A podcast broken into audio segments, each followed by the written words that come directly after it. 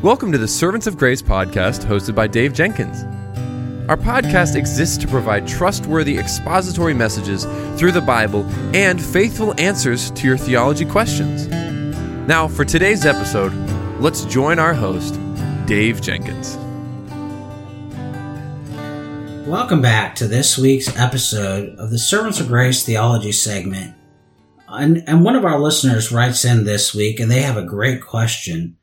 What does it mean that Jesus learned obedience by the things that he suffered, which it talks about in Hebrews 5 8? Well, you see, Hebrews explains the Old Testament, in particular the law of Moses, and what the Jews had not known until Jesus fulfilled the Old Testament and desired to bring them in covenant with himself. Hebrews chapters 4 through 10 explains how the Levitical priesthood and the temple are no longer on earth, but in heaven, which is why Jesus is our perfect, our final, and our eternal high priest. The context of Hebrews 5.8 is Hebrews 4, 14 through 5.10. It deals with the qualifications of Jesus to serve the high priest in heaven for all people and for all time. Here in Hebrews and in other places in the New Testament, Bible readers discover Jesus as fully God and fully man. We also find out in this section of scripture that Jesus is sinless and because of his unique nature and his experience, he alone can fully relate to every struggle that we face. Jesus performed priestly duties required by the law and for the forgiveness of sins and is now finished in sufficient work. Running throughout Hebrews 5 8, which is one sentence that goes on for three verses, we have a vivid picture of the life of Jesus on earth. Here we learn that Jesus is the infinite Son of God who experienced the limits of time and space as every human does. God the Father could have cr- created a fully grown adult Jesus, but he didn't. Jesus left heaven. He entered time and space under a death sentence for the forgiveness of sins. Jesus experienced ordinary human life from birth into adulthood and death. As fully God, Jesus learned nothing because he knows everything. And yet in his humanity, Jesus chose the weak position of learning and growing as Luke 252 tells us. Jesus learned obedience not in the sense that he had disobeyed or that he had rebelliousness to bring under control, but that he fully entered the human experience in the incarnation. For example, consider the following. Jesus obeyed his parents in, in Luke 251. As an adult, Jesus obeyed the law entirely and perfectly, Matthew 5:17. Jesus fulfilled all righteousness, Matthew 3.15. During his life, Jesus entirely fulfilled the will of his Father. And Jesus also knew what obedience entailed before the incarnation, but through personal experience, he learned it both during the good and the bad of his ministry. In fact, in every situation and with every person, Jesus was obedient to God the Father. Jesus also learned obedience, Hebrews 5 8 says, from what he suffered as the Son of God, the Lord Jesus did not have to suffer, but as the Son of Man, Jesus was required to learn obedience. The Greek word pascho in Hebrews 5 8 for suffered refers to unpleasant experiences such as disease or persecution. And so suffer can also mean enduring a challenge, challenging process that results in the transformation of the sufferer, which is the intended meaning here in Hebrews 5 8. Jesus chose to endure challenging people and situation because it was the will of God the Father for him. After that, Jesus had been made perfect, which means complete as in finishing the full course of education or training. And so in the case of Jesus, he finished his race righteous and with a comprehensive understanding of the human condition and suffering. Christ's human obedience was total. It came through with it, enduring extreme suffering. All this qualifies him to be the eternal high priest, crowned with glory and honor because he suffered death, Hebrews 2, 19, 2 9 says.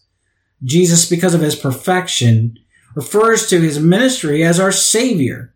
Now he is qualified, Hebrews 5 9 says, to be the source of eternal salvation for all who obey him.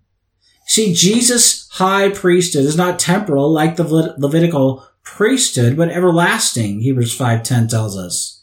And so the eternal results of life and suffering of Jesus are taught throughout scripture, but wrapped up beautifully in Hebrews 7, 23 through 28. As Christians, we can exper- uh, expect to experience suffering.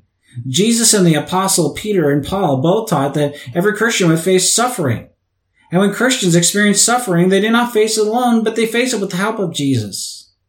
Because Jesus is fully God and fully man, he understands everything we're going through, which is which is why Hebrews 4, 14 through 16 is so encouraging. Uh, that, that, that passage says, Since then we have a great high priest who passed through the heavens, Jesus the Son of God. Let us hold fast to our confession. For we do not have a high priest who is unable to sympathize with our weakness, but one who in every respect has been tempted as we are, and yet without sin. Let us then with confidence draw near to the throne of grace that we may receive mercy and find grace to help in time of need. You see, Jesus, he walked through every struggle and every situation. He was no stranger to suffering. Jesus remained obedient to God in his earthly life. But he perfectly fulfilled the Old Testament law. He was able to offer himself as a spotless sacrificial atonement for sins. And when sinners put their faith in Christ alone, they are saved. They're able to approach him with confidence, knowing they will find his mercy and grace sufficient to meet their need. What Hebrews 4:14 through 16 and 5:8 helps the people of God understand is that the Lord wants them to persevere in faith through the trials of life. Christians persevere in the challenges of life because of the saving work of Jesus Christ, the high priest, who saves them to the uttermost, and who can alone open the doors of heaven and unlock the treasures of the glory of the grace and the mercy of Jesus Christ. Prayer is a great resource to the people of God that they must not neglect if they are to grow strong in Christ and persevere through difficulty. Prayer brings the people of God to a throne of grace and to a throne of power and authority. Every Christian is to draw near to God with joy, with reverence, with expectation and confidence that belong to adopted sons and daughters of God. Charles Spurgeon in a sermon titled The Throne of Grace, he wraps up this discussion nicely when he says this. I cannot say to you pray, not even to you saints, unless it were to the throne of grace. Much less could I talk a prayer to you sinners. But now I will say this to every sinner here, though he should think himself to be the worst sinner that ever lived. Cry unto the Lord, and seek him while he may be found.